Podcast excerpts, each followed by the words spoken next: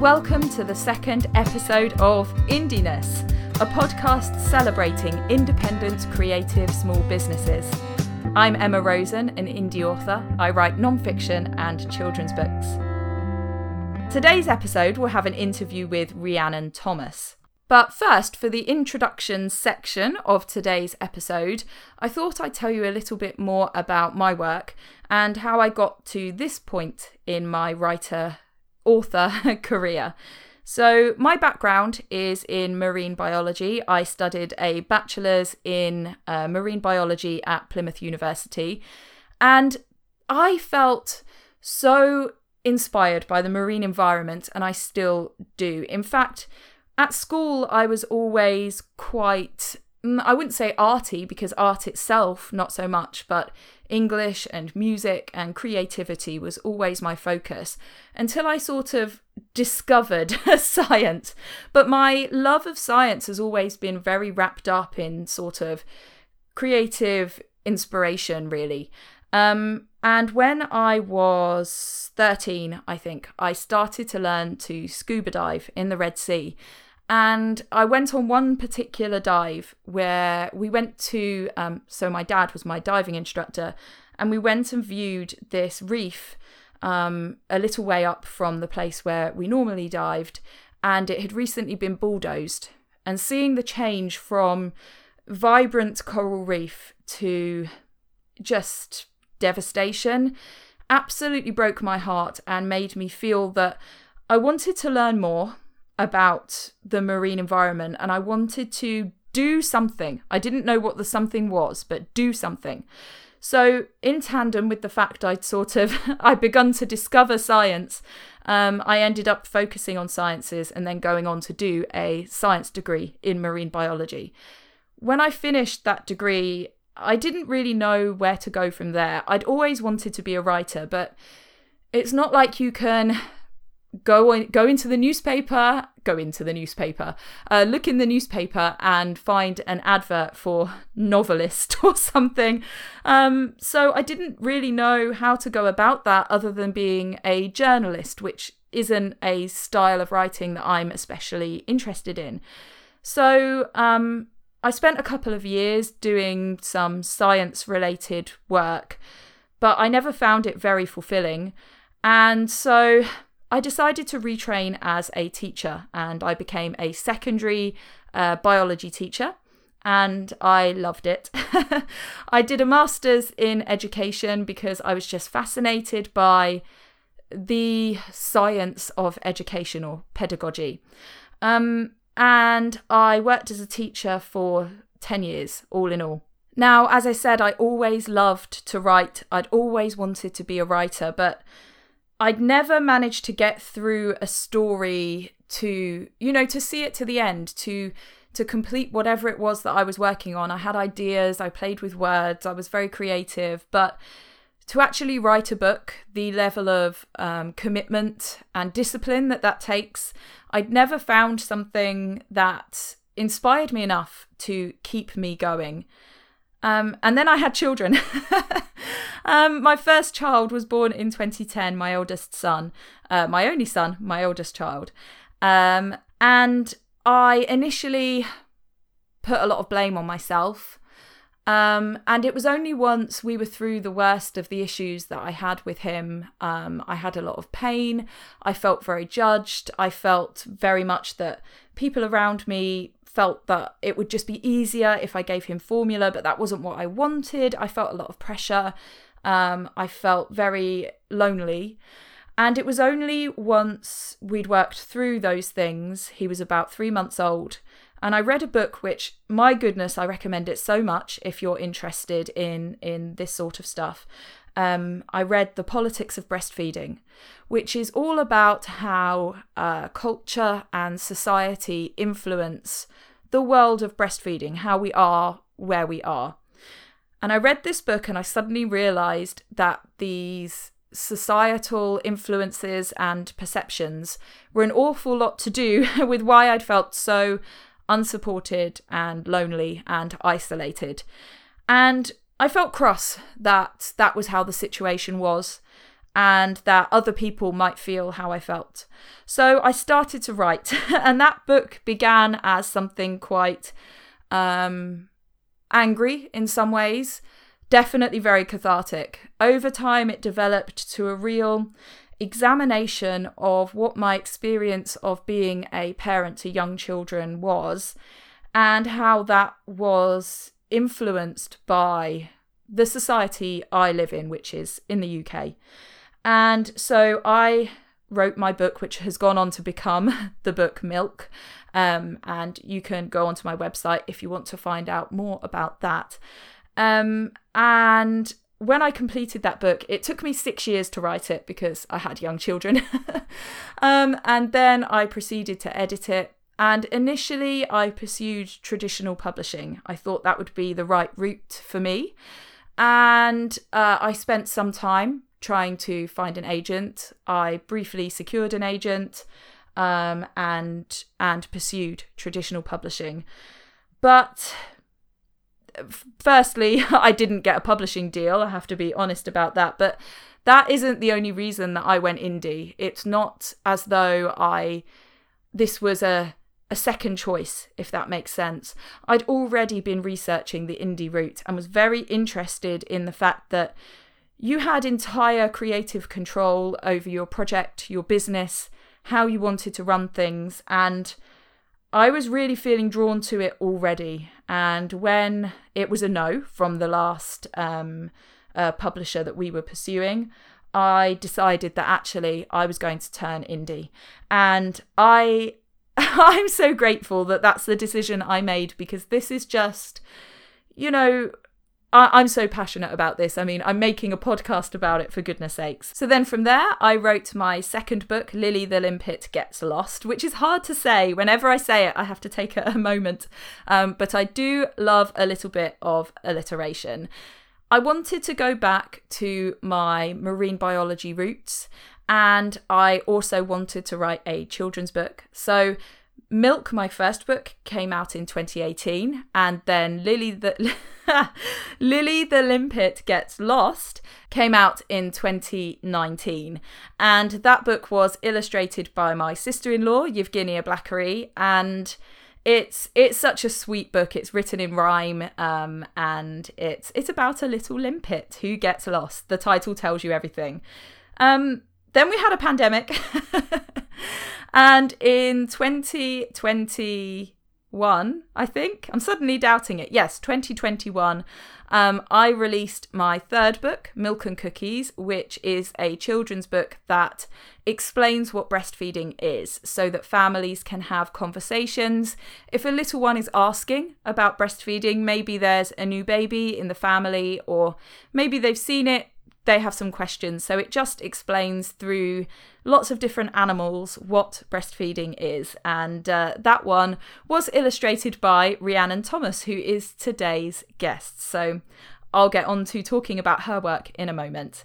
Um, my fourth book, which came out in December 2021, so not very long ago, was uh, a book called Self Publishing, and it's a guide to the self publishing process everything that you may need to do with that manuscript up until publication day and some suggestions about marketing.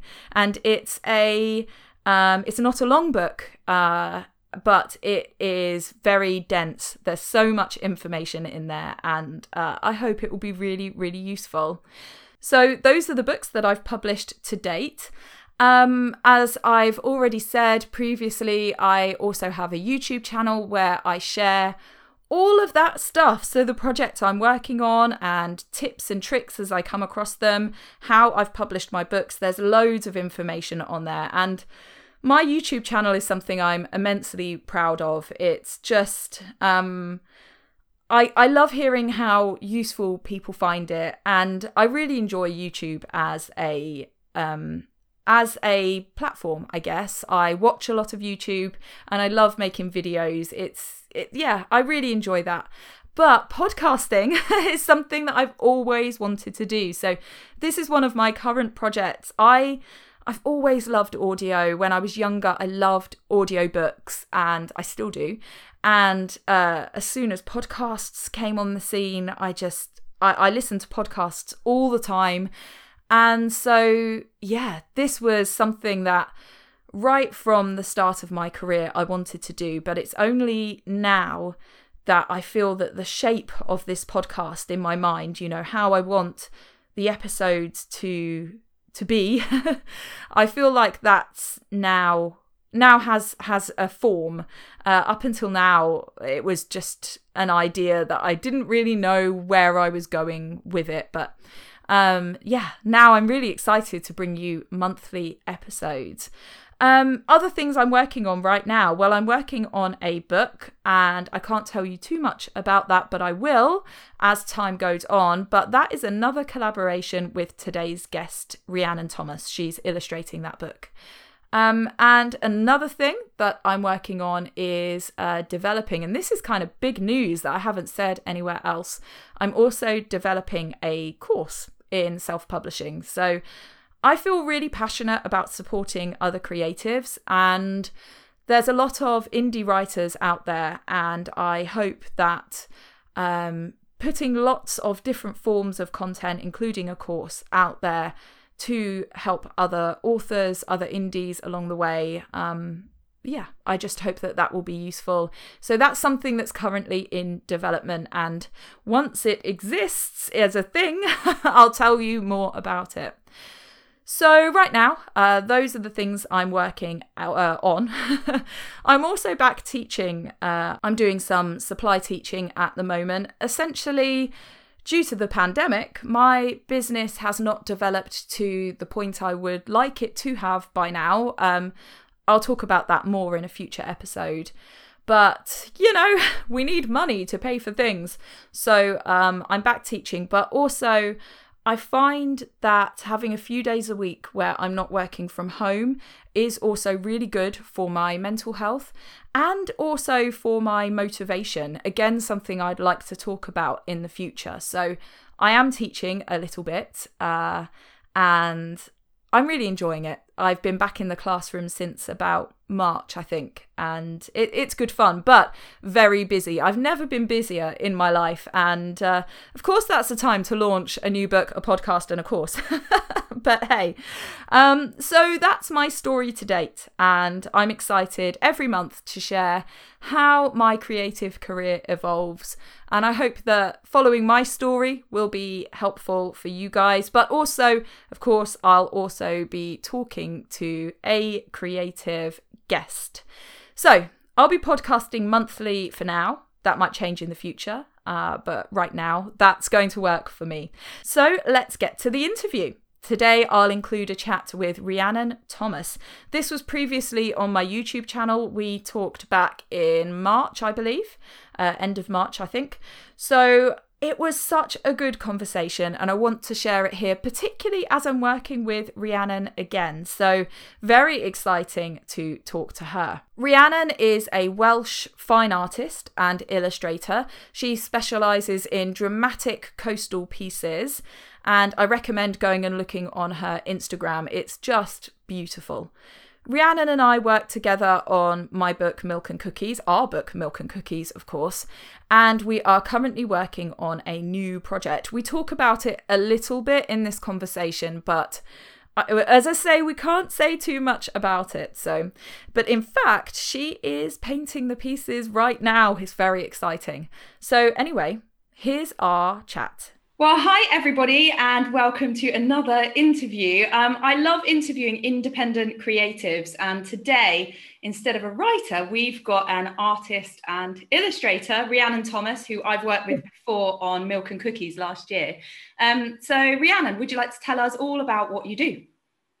Yeah, okay. So, like I said, I'm Rhiannon. Um, I work in two halves. I like to kind of split myself down the middle. So, I work as um, a children's book illustrator but also work in fine art as well. So I kind of like to do a little bit of both. Um, there was a time when I kind of just did the fine art and thought, no, this is definitely what I'm going to do. But then I missed illustration. I missed the process of working with authors and, and how kind of charming children's books are. So I kind of went the other way and I thought, I'll just work with these. But as it turns out, I, I need both. So I kind of I do, I a nice balance and I have uh, it's quite nice. I can I can work on work on uh, both projects at the same time. well, I mean that works. That works really well for us who need you to illustrate um, our book. and so I know you've got a background in archaeology. So how did you get into art and illustration?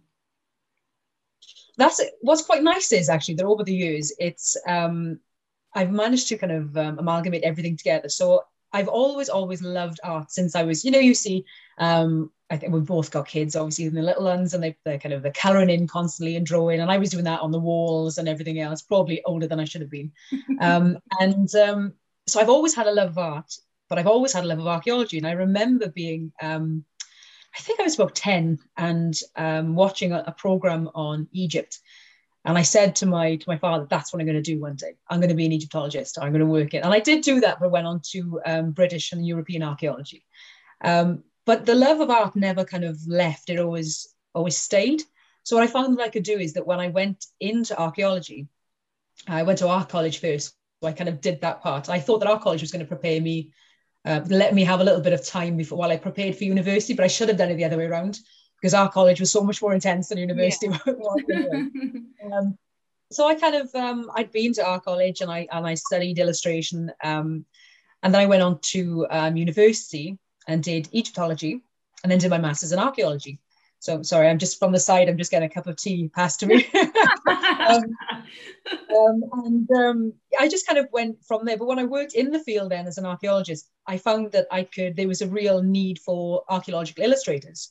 So even though it's not the same kind of thing, I guess, as children's book illustration, and it's not as free because everything is quite technical. Uh, it, it, in fact, it is really technical drawing. Um, you're recording things like pottery and artifacts and um, any of the um, any of the bodies that we found. Um, so that was a nice opportunity to be able to kind of push the two together. Mm. But it it kind of worked for and against. It allowed me to kind of delve into that creative side, but at the same time, you couldn't be creative because it had to be exact. Because these are all for research papers and um, reference and things like this. So you can't really you can't use artistic uh, license and just think, oh, I'm just going to draw a couple more bits and pieces off that bit of, uh, pottery. And so it was lovely to be able to do it, um, especially recording a lot of the the um, there was Roman skeletons that we found, and um, that was lovely. But it just kind of reminded me that I needed to be a little bit more creative because everything in archaeology is very, um, uh, I suppose it's it's very process driven. It has to be perfect. We can record everything, but so yeah, it, it kind of it allowed me to touch on it, but at the same time, it was just calling me back just to be a little bit more, a little bit more free, a little bit more creative with it. Oh, that's really interesting. Excuse me.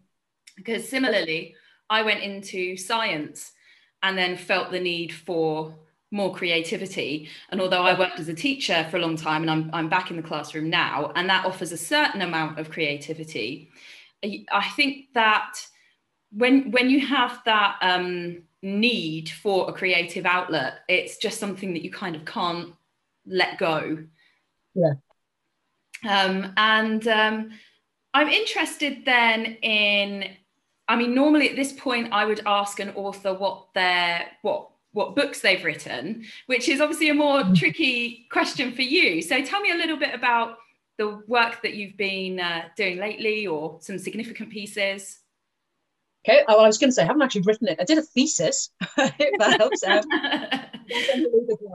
um, yeah, so, so, recently, actually, from um, oh, when I worked on um, on your book, which I've lost track of when. Just looking on my shoulder, to see if my bookshelf I can reach it.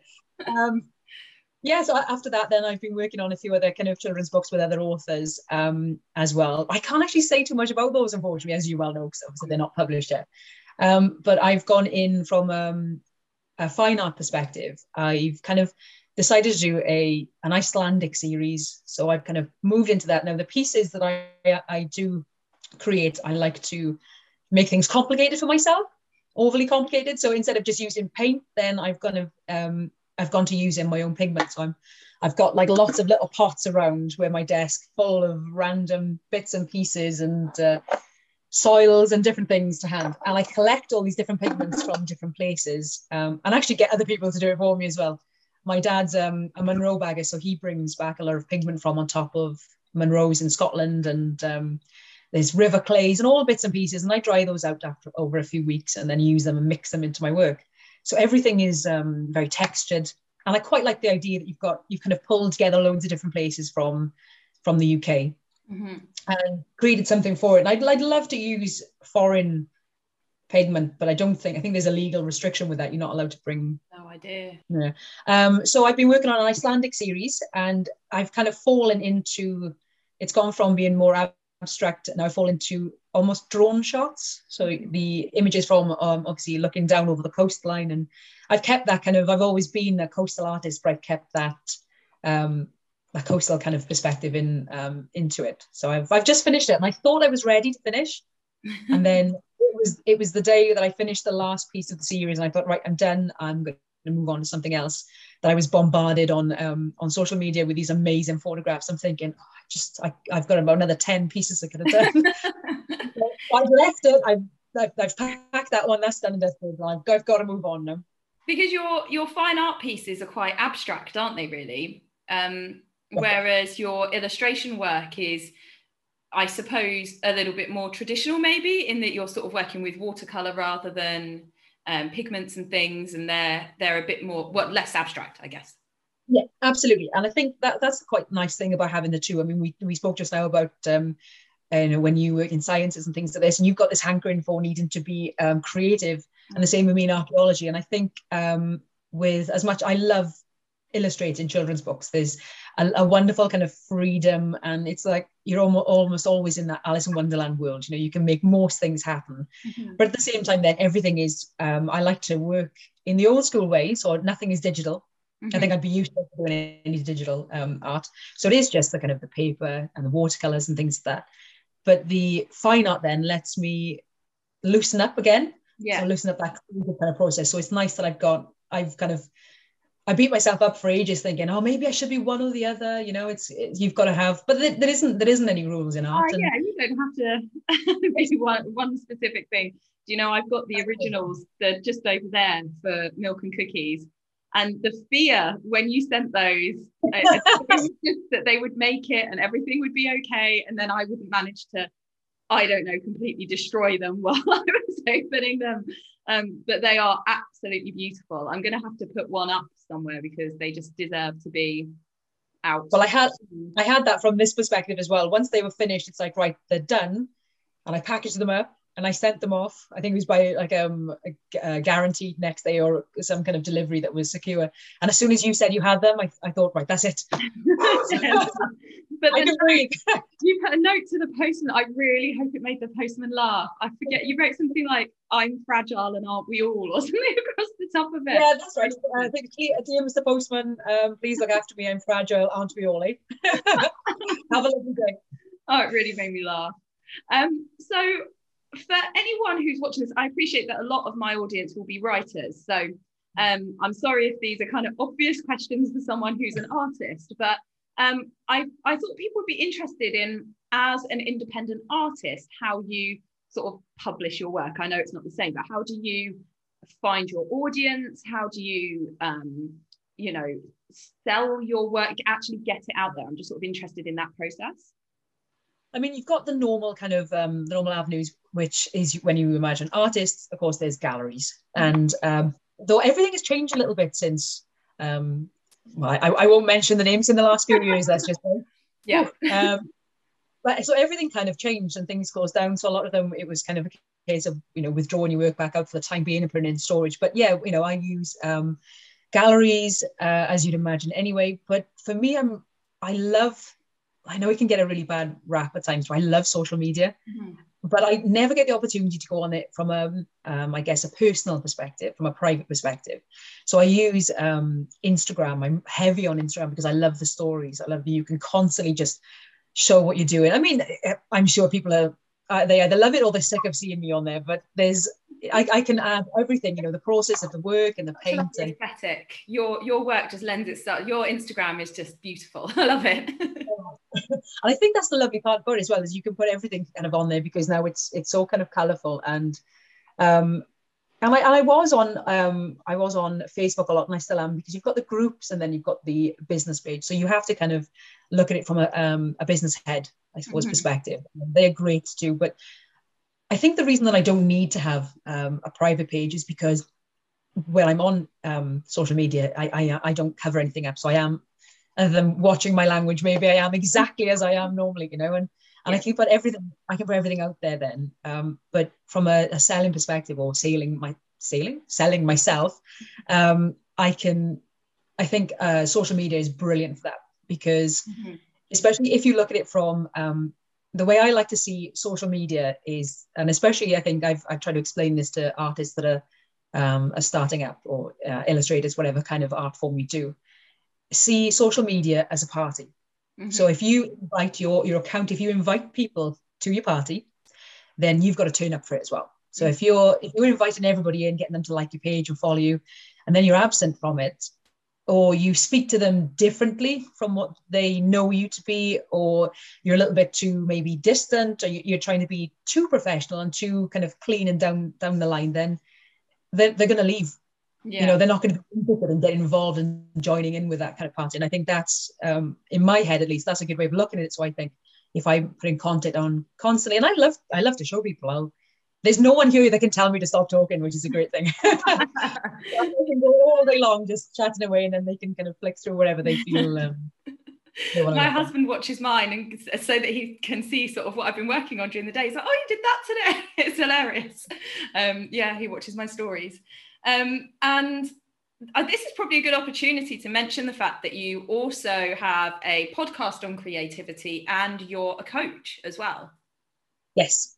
So I love um, the podcast is the art of positivity, and that is kind of surrounded not just around art, but around I guess the idea of positivity. So lots of different things I get in. It's I think the best way to describe it is there's a reason that art is used as a therapy. Mm-hmm. You know, you've got having um, expressing your creativity from any any way, whether you're a ceramicist or a, a painter or, or, an author.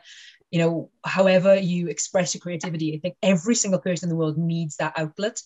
And when they tell me, "Oh, I'm not creative at all," I'm just I'm like, "Oh, but you are," and you've just got to allow yourself because a lot of the time the run-up question uh, run-up answer to that is oh, i'm not really creative at all i remember i used to love pottery when i was in school and i'm thinking well that's it you've just got to find know don't just try um, don't just try jumping into something. I know a lot of people will um, it was somebody i, I, I was coaching and um, she um, referred to me said oh but i can't do your it like you can. And i think well i've been doing it every day for the last 10 years. That's why i can do what i can do.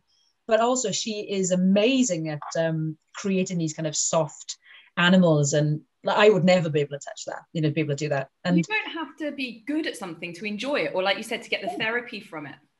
Yes, and I think that's the thing as well. And a lot of the time, which is why I always say to people with sketchbooks, there's um, a woman I'm, I'm coaching at the moment, and I'm speaking to her about the same thing. She rips pages out constantly. Oh, it's not perfect, and I'm going, it's a sketchbook.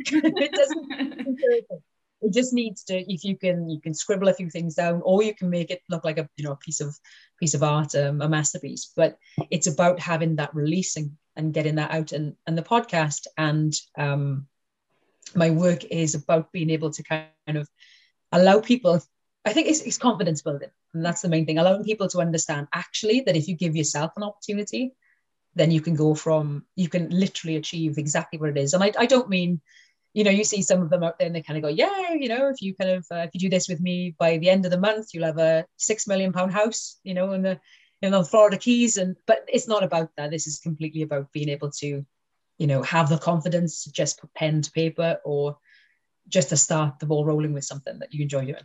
Yeah, it's I love your podcast. It just feels so um I suppose in a way that in the same way that your art has a certain aesthetic and um it, it, your your podcast does too. There's just like a nice, gentle, feel good. I like it. I'm a fan. I, I, will of course link it below. Um, but but yeah, um, you know, it, it's great that you've got that diversity in what you do. That you've got the art, but also the support for for other creatives. It's and and it totally works whether you're in a different creative sphere as well. I get a lot from from what you put out there. And I think that is the case, isn't it? That we see a lot of people see um, art as kind of different, um, different segments, and so they kind of go, "Oh, well, I'm I work as um, you know, I do glass art. I work as a ceramicist. I'm a painter. I'm a I'm a writer. You know, and and they kind of they separate everything, but actually, when it comes down to it, we're all doing the same thing. We're all yeah. we all have this kind of urge inside of us, and whether that comes uh, out and translates as um, written word or as um, a painted picture, it doesn't matter. And it's about, you know, it's all an art form, yeah. and it's all about having the confidence to be able to push forward with it. Yeah, for sure. Um, so when you're working um, well, actually, before I ask that, um, for other artists and illustrators who might be watching this, um, aside from sort of having the confidence to go for it, what would be your tips for someone who wants to start putting their work out there? The first thing, one of the first things is um, it's a bit of a contradiction, but I would have said find your style, mm-hmm. but also don't worry about it. So bear with me. Um, people put so much um, weight, I think, on having an absolutely perfect, distinguishable style. And it is really important that you have something that you kind of go, oh, I recognize her work or his work and that kind of thing. And, and that's great. But I think the main thing to start off is to strive towards it. Don't put too much pressure because it can take a while. So by starting off, just draw um, or however it is you illustrate. I guess a lot of people now do it on um, the mm iPad things. I don't I don't know what they use actually, but um, you, you, know, whatever it is, whatever medium you use, is to just go forward and practice. It can be anything in however you feel uh, like you need to be working, and that then will start to progress, and you'll find that you've you naturally um, just by accident will fall into um, a type and a lot of your work, you can flick through your sketchbook and you'll find that you're working and it's like, oh, they all look quite similar. I think I'm doing this a lot because I enjoy this. And you'll you'll start to find out that what it is you enjoy, you're much better at. And then of course you can find your style. So I would say strive for finding a style, but don't put too much pressure on finding it within a week because it's not going to happen. it can, can happen immediately. And actually, the more relaxed you are about it and the less pressure you put on yourself, the quicker you'll find it. Mm-hmm. With that, you've got um, it's really, really important then to not compare to anybody else because it's so easy. I mean, I do it now. Everybody does it, I suppose, that's in the creative kind of field. You will produce something that you love, and then you look at somebody else's work, which can be completely different, and think, well, mine looks nothing like that. of course, it, of course, it doesn't look anything like that. But um, young, young in the sense of young in the profession, new artists are um, hypercritical. I mean, we're all as creatives, we're all really critical of our own work but I know they will kind of go, well, I love this sort of style. I want to do that. And then they'll start, and that's fantastic.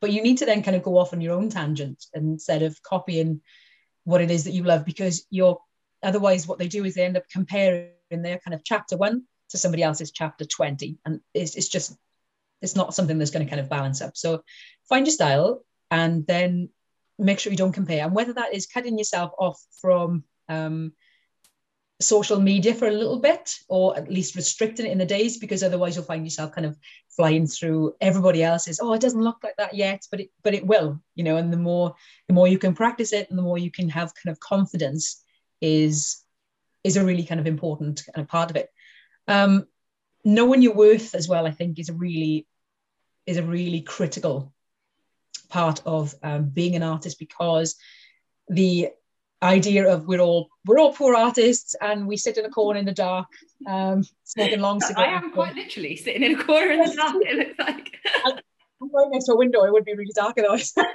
um, but you know, we've got that kind of um, that idea that um, there's a, there's a different, definite stereotype, which I'm not helping in, in paint um, but it's about knowing your knowing your work and having that confidence to kind of go, right, you know, I am at the beginning, I am going to push forward. It's not going to look like that yet, but I'm going to just work on kind of trying to focus in um, to the things I love and, the things, the subjects that you enjoy. Because if you're, you know, if you're trying to draw um, perspective or some buildings and yet you hate it, you'd rather be doing trees, then just focus on kind of on the trees. Mm-hmm. And I think as well as that, if you are if you're a little bit further along, so you've got your style and you know what it is that you um, how you work, then make sure you're present a lot of the time. And this is the same thing as we chatted about on um, about social media that you're going to be uh, be there and be be present, but don't try and be something else. So I think the best way, because I guess in the idea of lies will always catch up with you. If you're on social media and you are transparent with things, then people really connect with you as well. And there's a lovely, um, do you know Simon Sinek? No. He does a lot of TED talk. He's amazing, well worth having a look at. But Simon Sinek has, um, he said this quote, which always stood with me. And it's called, uh, the way he says it is, uh, people don't buy what you do, they buy why you do it. Mm-hmm.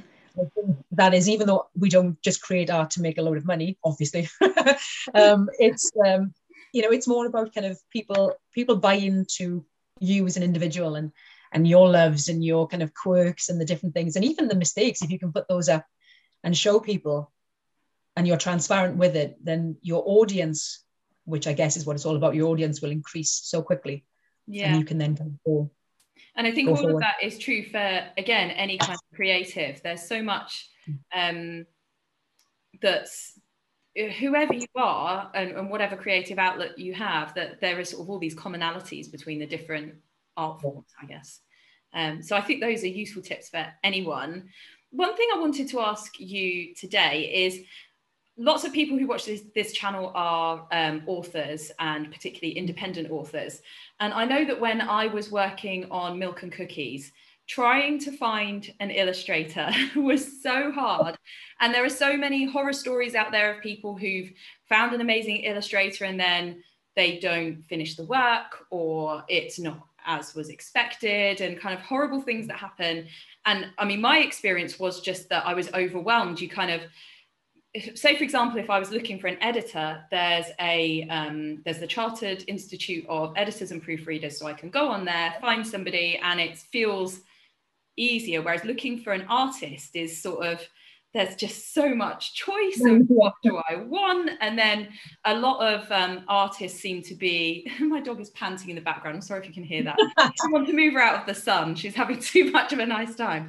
Um, yeah, a lot of illustrators and artists seem to be represented by agents, and then it's really hard yeah. to find out if they're available. I, it just felt difficult. So I'd love to know your thoughts on how to find an illustrator and how to find a reliable illustrator as well. Because you are one so i feel like you you're to ask. Yeah i think um it can be a minefield because there's so much choice out there and i guess i don't know whether it was the same for you but did you have um did you have an idea in your head as the kind of style you wanted or were you just kind of looking for something that resonated with you? I definitely wanted a watercolor quite a vibrant um and I, I really didn't want digital art. It's something I would consider in the future, but for um, Milk and Cookies, I specifically wanted something that was hand drawn and had that lovely sort of translucent almost feel of watercolor. Um, so, and uh, I was I was struggling to find people that fitted that. And actually, yeah. the way that I found you was through another writer who'd worked with you, um, because then I felt that well I knew that you had done the work for her. So I knew yeah. that, you know, there was. Yeah. I, I, suppose it would be easy for somebody to have, say, references on their website saying how wonderful they are, but to have actually seen the, the finished product from somebody else kind of gave me the confidence to invest in you. And I just think it's it is really hard for children's book illustrators, um, uh, illustrator uh, writers to find illustrators yeah. to, take that leap of faith because it, it is um, a lot of money in the publishing process that you invest in the illustrator, and rightfully so, because that's what sells your book. To be fair, um, you know, people pick it up because of the artwork, um, but it's it's scary. I think. yeah, and I think it is. It's a it's a strange one because even though I guess it's all um, it's a professional process, there's a massive amount of trust that has to go into it as well, which is a strange one. I mean, even though we have um, we I work always with a contract, and a lot of the time it's never. If I work with a, um, an author, I've got a feel for that person originally because we've maybe chatted via email or on the phone. Um, so the the contract then kind of protects, I guess, protects both of us from mm-hmm. any kind of plagiarism or um, if the art being kind of taken. But I think so having so understanding that there's going to be um, a contract and i don't know whether a lot of um, most authors work with those I'm, most illustrators do at least. And it protects the it'll protect the author as well. Yeah. Um, from obviously any kind of any wrongful artist kind of taking taking the money and you know and doing a runner. But i think the there is a lot of trust in the process. And i guess the main thing is when you starting out uh, when you're starting out is to look for um, a style that resonates with you so if you have a really specific idea of the kind of thing you want that can be good but it can also be really bad because i think as long as you've got a rough idea then you can you can filter through things quite quickly to the styles that you know that you love, like you said about watercolor. So you'd filter out all of the digital work or um, a lot of the. Would you look on Instagram? Would you look, you know? Yeah, um, I would. I I love kind of you know bigging up the um the the new illustrators because a lot of them as well um are starting out and they're so passionate about it. So it's a case of they'll do anything to kind of to help to make sure these are perfect because it means a lot to them. And I find that that lovely. So it's always better, I guess, in my head at least anyway, to go for um, individuals. And if they don't have, like you were saying about the um, having an agent, mm. I don't have an agent as an, as an illustrator. I did have one as an artist, but I've kind of moved away from from that because I don't feel that it's necessary anymore for me. Um, but having um, having an idea is great when you do have a look through um, things like Facebook and Instagram because, like you've seen on, on my my um, my profile, I put everything out there and you can kind of flick through everything there. And a lot of the time you can see the little bits as well, which don't make it to the website. Mm-hmm. So they're not the pristine, perfect things. You can see the process and you can get a feel for the individual because it's really important that you connect well with the individual as well. Yeah. If you if you're not on the same wavelength, then somehow the you know you can have your um your your write up and what it is you, exactly you need, but there can be this disconnect as well and then you're not going to have the work or you're not going to feel like you can then approach the artist and say do you know what i'm not sure about that part or can we change that to this and and that's really important. I'm not saying or suggesting you have to be best friends with you know with every single person you work with but it's it's good to be able to have that kind of connection. And then at the same time then if you do go into it and i have in the past worked with authors and they've all been lovely i've been really really lucky but some of them have been so um, focus on exactly what it is they want that you kind of think, well, I'm not sure I'm the right person for you because then if you're going to go into um, into a contract or into um, you know um, a process with a, with an illustrator and you're too focused on what you think you want in your head, you're not going to allow the illustrator to do the job properly. Yeah. So I think that's another thing as well. It, it is a scary uh, scenario and there is a, um, an element of trust but if you do love the work that they've done then you'll have to kind of trust that they will produce the same kind of thing for you and i would suggest that um, an author looking for an illustrator the illustrator should be constant in their kind of um, communication with you so yeah. updating you never an issue like you could always message me um, via um, I think we started, we was quite formal on, on email and then it was just Instagram back and forth, you know, because that a lot of the time is easier and we can now it's sending each other pictures and memes. That's Lord of the Rings yeah. yeah. But I think um, you know you can you can do that, and an illustrator should always, always, always be um, open to um, a request for oh how, how are things going because yeah. you know we know what we've got to do on this end and once i suppose once you've written your book it's a case of well here's the information here's kind of what i want and then we could then spend months in silence kind of just you know radio silence and just getting on with it but that i imagine that is probably terrifying for, yeah. for an author because you don't know how things are progressing so yeah. an illustrator should should be um more than happy to be kind of yep yeah, no problem at all you know i'll I'll just send you a, a, a, sneaky kind of pic. Sometimes we don't send them in between, mm-hmm. only because I know I can be creating um, an image, and um, if you wanted to see it halfway through, I'm thinking, well, that doesn't look like it's going to be. and I know in my, I know in my head I was going to turn out, but you might have a panic attack seeing this because it's not, it doesn't look great, you know. And that's kind of the process. But they should at least be able to be sort of there, present, saying, yeah, no problem. I'll, I'll say I'll just finish up this part and I'll show what I'm doing, or just have that, that conversation going. I think kind of right. The communication, I. I hadn't really thought about about it that way although i think that's what i was doing that because you weren't the only illustrator that i contacted when i was looking of course i got quotes from a few people so that i could weigh up you know different styles different options and all of those kind of things however the communication i had with you that it's that kind of gut feeling, isn't it? There's something that you can't put your finger on that says this is the right choice for this piece of work. And yeah. I think if somebody's a little bit suspicious in some way, I, I almost think you can tell that this isn't yeah. going to work or something's not quite right. But I think that the contract as well is a really good point, and I think it's very important. And I, I think that it's also always okay to ask if you haven't got that contract in place because you know it protects both of us. It protects your work. It stops me from just making whatever I want out of your art. Um, and at the same time, perhaps you taking parts of the book that I didn't want you to, or, you know, it just protects both of our use of that work. And then there have been times where I've contacted you and said, would it be okay if I used the images to do this? Um, and then, you know, that's then something that's agreed and we're both happy with. I think that's important.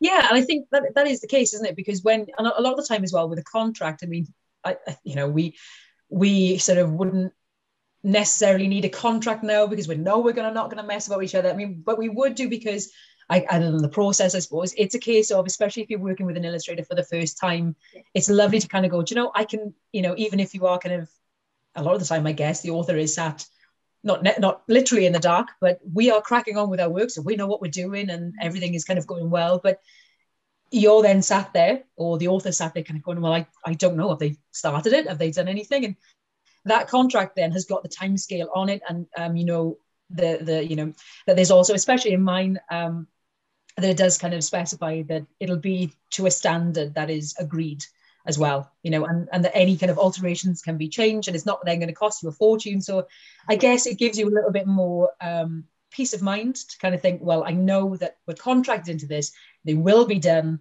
mm-hmm. there is you know, there is a standard to adhere to as well. So it kind of it just makes you feel a little bit better because and there is going to be if we get to that point and it falls apart for whatever reason, um, you know, let's say with milk and cookies that the Kickstarter hadn't happened and I'd have just had to pull the plug.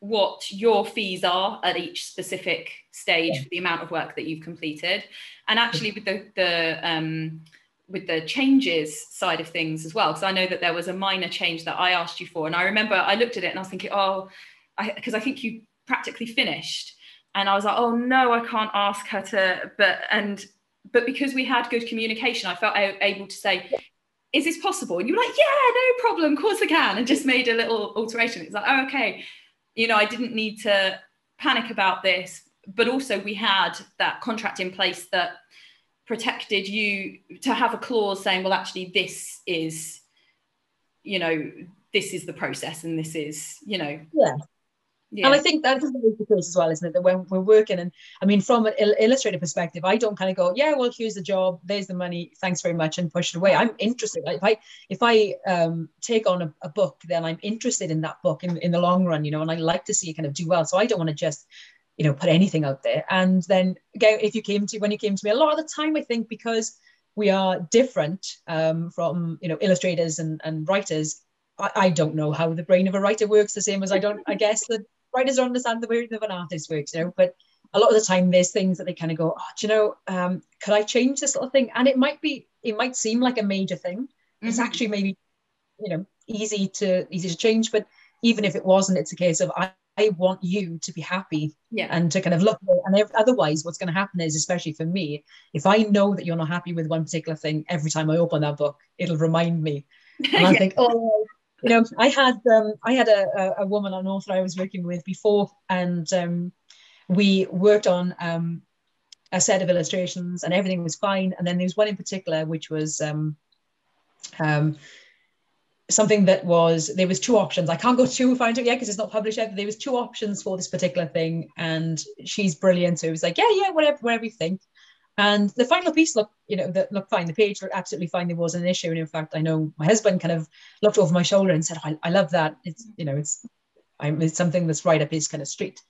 And she saw it. She was like, and I just knew. She was like, oh, yeah, fantastic. Thank you.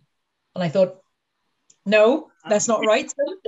But there's something there. What what is the matter? What is, you know? Um, and she didn't want to. She liked it, but it, for her, she envisaged something else. Mm-hmm. But again, I think had um, because she hadn't felt like she could tell me because I'm the artist, so to speak. Mm-hmm. Um, what it was different, but it was something that was similar. I said, "Well, I'm gonna, I'm gonna start it again. It's fine." And she was kind of, I think she felt mortified, like, "No, no, I don't want you to start the page." But it's a case of going, "I don't mind. This is my job." So actually, that that's fine. You can have that one anyway if you wanted to. But the colors, if you if you imagine them in a different way, mm-hmm. that's absolutely fine because I want it to be it's your vision, it's your book. I'm kind of just helping to kind of put the jigsaw together. Mm-hmm. And the end result then was something that she absolutely loved. Mm-hmm. So she yeah. she did say, but I'm sure that'll be absolutely fine. It's just me being picky. And I thought, well, it it doesn't. It has to be perfect for you. Yeah, I get that. I think, know, so it's important as well for the author to say if they do have this idea, and it could be so small. Mm-hmm. Like I know this sounds really random, but can you make the trees autumn colors instead of summer colors? You know, it won't necessarily make a difference to the look to anybody else reading it, but if it's important to the author, then just be really transparent with everything that you fancy because the artist will never mind ever. Mine was adding a sleeve. Could you add a sleeve? And you were like, yeah, of course. yeah. It's a good point to lead on, perhaps, to what information is good for a writer to provide. Because I think I sent you the uh, manuscript of Milk and Cookies with notes about, oh, yeah. this character is perhaps this age. Like if I had in my head, even they yeah. look like this they wear this they you know or on this page i'd really like it to include this specific thing um, but but from your side of things how what information do you like to have yeah so i mean i work with authors that are um, really specific as to exactly what they want which is fantastic. Uh, sometimes the point where you kind of feel like you need to kind of give them a little shake and say just trust me. I know what i'm doing. It's okay. I, I can do it. I've got this. I've got this. Um, I work with authors that have kind of gone, yeah, whatever you feel like, and have given me reign over it, and I and it's that's terrifying because you think, well, I guess this is then right. So, um, as an illustrator, we it's great to have. Obviously, we need to read the story, but if you can, um, as as an author, if you can put the the page breaks where you want an image to start off with. So we kind of know in our heads how it's going to be structured because a lot of the time, if I know there's going to be writing in the top right hand corner, then I know then to make the image kind of uh, give it space. Mm-hmm. Because there's nothing worse than having to kind of almost like erase from your perspective or in a digital kind of manner to take chunks out of it so that you can then add the writing. Um, and of course, that then changes the artwork. So yeah, the more that, needs permission, right? yeah, I think um, from a change in the artwork, other than what happens in the normal printing process, I think is how they um, how it's kind of said. If you if you're taking chunks out there, it could then change the, the overall look of the page, mm. and the artist might be mortified because it suddenly then doesn't it doesn't balance or it doesn't work or or make sense. So give them as much information as you can from the perspective of where you're planning roughly to put the right in. But if you have an idea in your head, um, like you did with the characters, um, I have this idea. She's going to be this old. Um, she's going to wear this color, uh, hmm. preferably um, they live in um, a house. They have even even silly things like they love animals. They live on a farm. You might not ever have the outside of that farm shown, but the illustrator can then in their head kind of think, right, well, I'm just going to put like a little horseshoe over the door, or I'm going to put this and this, and it's suggestive of where they live. And those little tiny things, I guess, are the subconscious bits that we absorb, and so the reader and the audience is going to get a much bigger idea. And I've always kind of said that give me as much information as you possibly can. It doesn't make a difference how irrelevant you think it is. Mm-hmm. So it could it could be that she um, I, I don't know um, likes to jump up and down on her bed a lot. So of course then the bed might be messy mm-hmm. in the image, even in the background, you know, because we are striving as illustrators to create your it's to basically pull out what's in your head and mm-hmm. put it down on paper so it'll have our style yeah. but your vision and that's yeah. a kind of like, you, know, you want to meld it kind of together you know i love that on milk and cookies you actually took um, sketches that my daughter had drawn which she had done of sketches i had done um, and little elements of that character that I'd sort of come up with, but then she'd become really fixated. I wasn't that bothered about this character anymore, but she was like, no, this is how they have to look. Um, and Milk and Cookies has also got little touches like um, the toy that Tilly is holding is actually my daughter's toy that, that like her favorite little bedtime toy. And you wrote the titles of my books on the bookcase. And there's just like cute little touches and little personal things that, um, yeah, are really lovely. And it was only possible through communication. Um, mm. But yeah, I think I sent you I, what was weird that we should perhaps mention is I held back on sharing anything that I had drawn because I tried to illustrate this book myself and realized that I that shouldn't. And um, so I'd sent you perhaps some bits from Pinterest um, and some of the things that my daughter had drawn and that kind of thing. Um, and then when you sent me, I think it was the sketches, I then mm. sent you the the things I had drawn, and they were practically the same. And it was so weird. Yeah.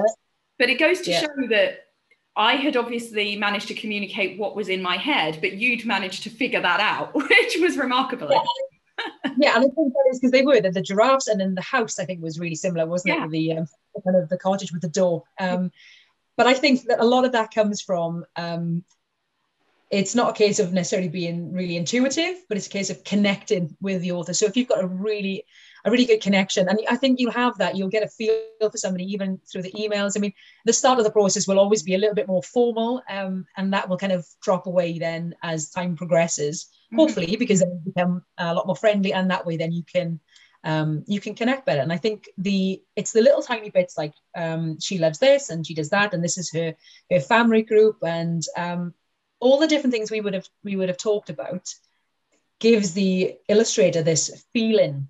Mm-hmm. And it's a really strange one. It is just literally a feeling. And I guess that then well, even we might not add a lot of the things that you've been sort of the outside things you've been saying. In our heads, we know exactly what it is, what the scene looks like the, the wider picture, I suppose. And so, of course, when we're then creating um, what it is that you've asked for, I guess it just translates. So it's mm-hmm. the more you can give. And I always kind of say, even if you think it's irrelevant, I don't care how irrelevant you think it is, just write it down, bombard me with lists and lists and lists of stuff. It doesn't matter. You know, they they don't tend to watch TV a lot, you know, or some, something like this, which may just be a feel of what you have for the characters in your head and is mm-hmm. um, is never mentioned in the story. But for me, then I can then maybe think, okay, so there'll be a big bookshelf there'll be th- little things like this and and yeah. then it kind of that then becomes your idea mm-hmm. in my style mm-hmm. in the mm-hmm. book yeah it's amazing and it's it's nerve-wracking as the writer mm-hmm. to get to see the final pieces and that it's the fear of like oh god what if i hate them or what if there's some you know it's just and I'm quite an anxious person anyway. I mean, you might remember that when you sent the artwork to me, I had a whole thing on Instagram where I couldn't open the box and all this because I didn't want to. I don't want to touch it. Even though I'd seen the sketches, you'd sent me all sorts of things throughout the whole process, so I knew what I was getting, but there was just the fear. Um, but uh, but yeah, at the same time, it's also thrilling to see the the words that you'd written come to life. And that's one of the wonderful things about children's books as opposed to adults books. It's um, that sort of visual side of things is lovely. Um, and we mm. can't say too much but we're going to work on a new project together soon. So we've yeah, just started talking to each other about a coastal project. So i think it's, right up our streets isn't it? Both of us something we're really passionate about so yeah um, i love that when i messaged you again it's that communication thing that instead of maybe like a professional not say you were unprofessional but like a professional like oh yes very formal you were like i love it yes and and ideas and so yeah and that's what makes me think yeah you're the right person. Okay great.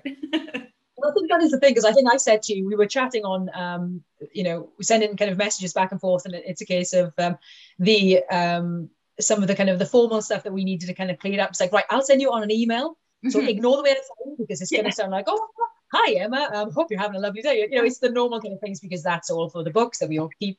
But in between, you know, we've got that kind of lovely kind of friendship, and we can work then in in a book. And I think that's really important as well. And sometimes you will, you know, you're going to have times where you're going to click with the author or the illustrator, and then there's going to be times where you're not because you may mm-hmm. be completely different but as long as you do have that understanding and you're comfortable enough yeah. i think it's and especially it's really important that um, if you kind of hold back and say you've seen something someone's progressed and you think oh, i don't i don't like that i'm not sure i'll just be quiet I, I, I won't say anything and then you're worried by the time the end comes the illustrator might might be there saying why didn't you tell me at the beginning i could have right. yeah. completely changed for you so that that you know that honesty is a massive thing because an illustrator will never ever ever mind yeah. you saying actually is it okay if i and if they do then they may not be the one yeah. one to be working with you know because a lot of the time as long as they're excited and you know the author's going to be excited about their work and the, the illustrator's going to be excited to work on that book or you'd never have come together in the first place you know? Yeah Yeah, and this is it is going to be really exciting. I can't wait to share more. It really is in its early stages, which is why we, we can't say too much, but it's going to be fun. is there any other sort of I mean, if if you were a writer, I'd be asking sort of what books have you got in the works, but is there any sort of future projects you can share or want to share? I'm working on a lovely um I, I finished actually so that's in the process of being kind of sorted out uh, sorted out. That's the official term. um, I, I, don't know what the the authory kind of term is. Right, I guess going through the process of um, editing and bits and pieces. Yeah. Um, and that one is about. Um, it's based on a, in a on a different kind of on a different planet, but it's all it's kind of for I think seven year olds that kind of age bracket, and it's got beautiful endangered animals. So it's that's where that's where the endangered animals go to survive, um, and it's a really wonderful kind of world. There's a lot of um, um, there's a, a, lot of messages in there about kind of um, preservation and the environment, um, any issues and things. So that's lovely. Um, later on in the year, I think there's going to be a book about a little bunny rabbit. So that's really cool. So I'm looking forward to that. And then from a, an art perspective, I was going to, I've just finished the Icelandic series and I was going to start on um, three new pieces, which is inspired by Ukraine. Okay. But then yesterday, um, the last couple of days, I've started doing something else, and I've got sucked into a completely different one. So I'm still going to do that, but yeah, I'm, I'm back in Cornwall mentally. I need I need those kind of beigey sands and turquoise seas just for just for a little bit. I'm with you. Yeah. Oh, that all sounds really interesting, and I imagine that people will be able to find all of those things as they are coming into reality on your social media yeah yeah i mean i everything every final kind of item is on my website but to be quite honest i always find that almost the most boring part of the the process mm-hmm. you know, the end piece you know so if um, instagram especially I think I'm, I'm I'm I work most heavily on Instagram because that allows me to kind of to show the process mm-hmm. more than anything else does. So I'm um I'm also useless at saving them. So I've got a the stories are the one to kind of to check. So everything is um, everything's on there. What I'm I'm doing in the day and and how they look. And I try and take a lot of photographs of um, up close because sometimes when you see a finished piece, you can't then see all the texture on it, and that's that's kind of criminal sometimes because you think, well, the whole point of these pieces is they're really they're really deep and they're textured and and I love when people see them. It's so funny because they they go up to them and they go, oh, I love, oh no. it's fine. I make them so that they're pretty industrial and you know you can you can feel them and touch them and that's kind of part of the process that there's these soils and earths and different um, different pigments from all over the country. Yeah. And i wanted to do an immersive kind of experience. I don't stop my kids unless they've got chocolate in their hands. I don't stop the kids from coming in and, and and touching them. They know to be gentle because i think that's how how they learn as well you know? And that's mm-hmm. i don't know why we're, we're told when we start to grow up where they kind of say don't touch. Mm-hmm. don't touch. And instead of kind of being be gentle mm-hmm. we're kind of told kind of there's that disconnect. So for me, it's a case of, you know, get get involved in them, and I, and I quite like I like kids being able to do that, and I'd like to be able to do um, an exhibition at some point with um, pieces for children, like down low on the floor, so they can reach them and they can just get their hands involved and you know because that's how we learn. I love that, and I will obviously um, link your website and your social media and everything mm-hmm. below. But yeah, Instagram I think is the place to follow you and see you throughout the day and links to all of your stuff. Um, so yeah, but thank you so much um, for talking to me today, and uh, we'll be announcing something. I don't know when, but it's exciting. So, but yeah. I'm, I'm struggling. I'm, I'm struggling to keep quiet. People keep asking me, and oh, thank you. It's been so lovely. Take care. Brilliant.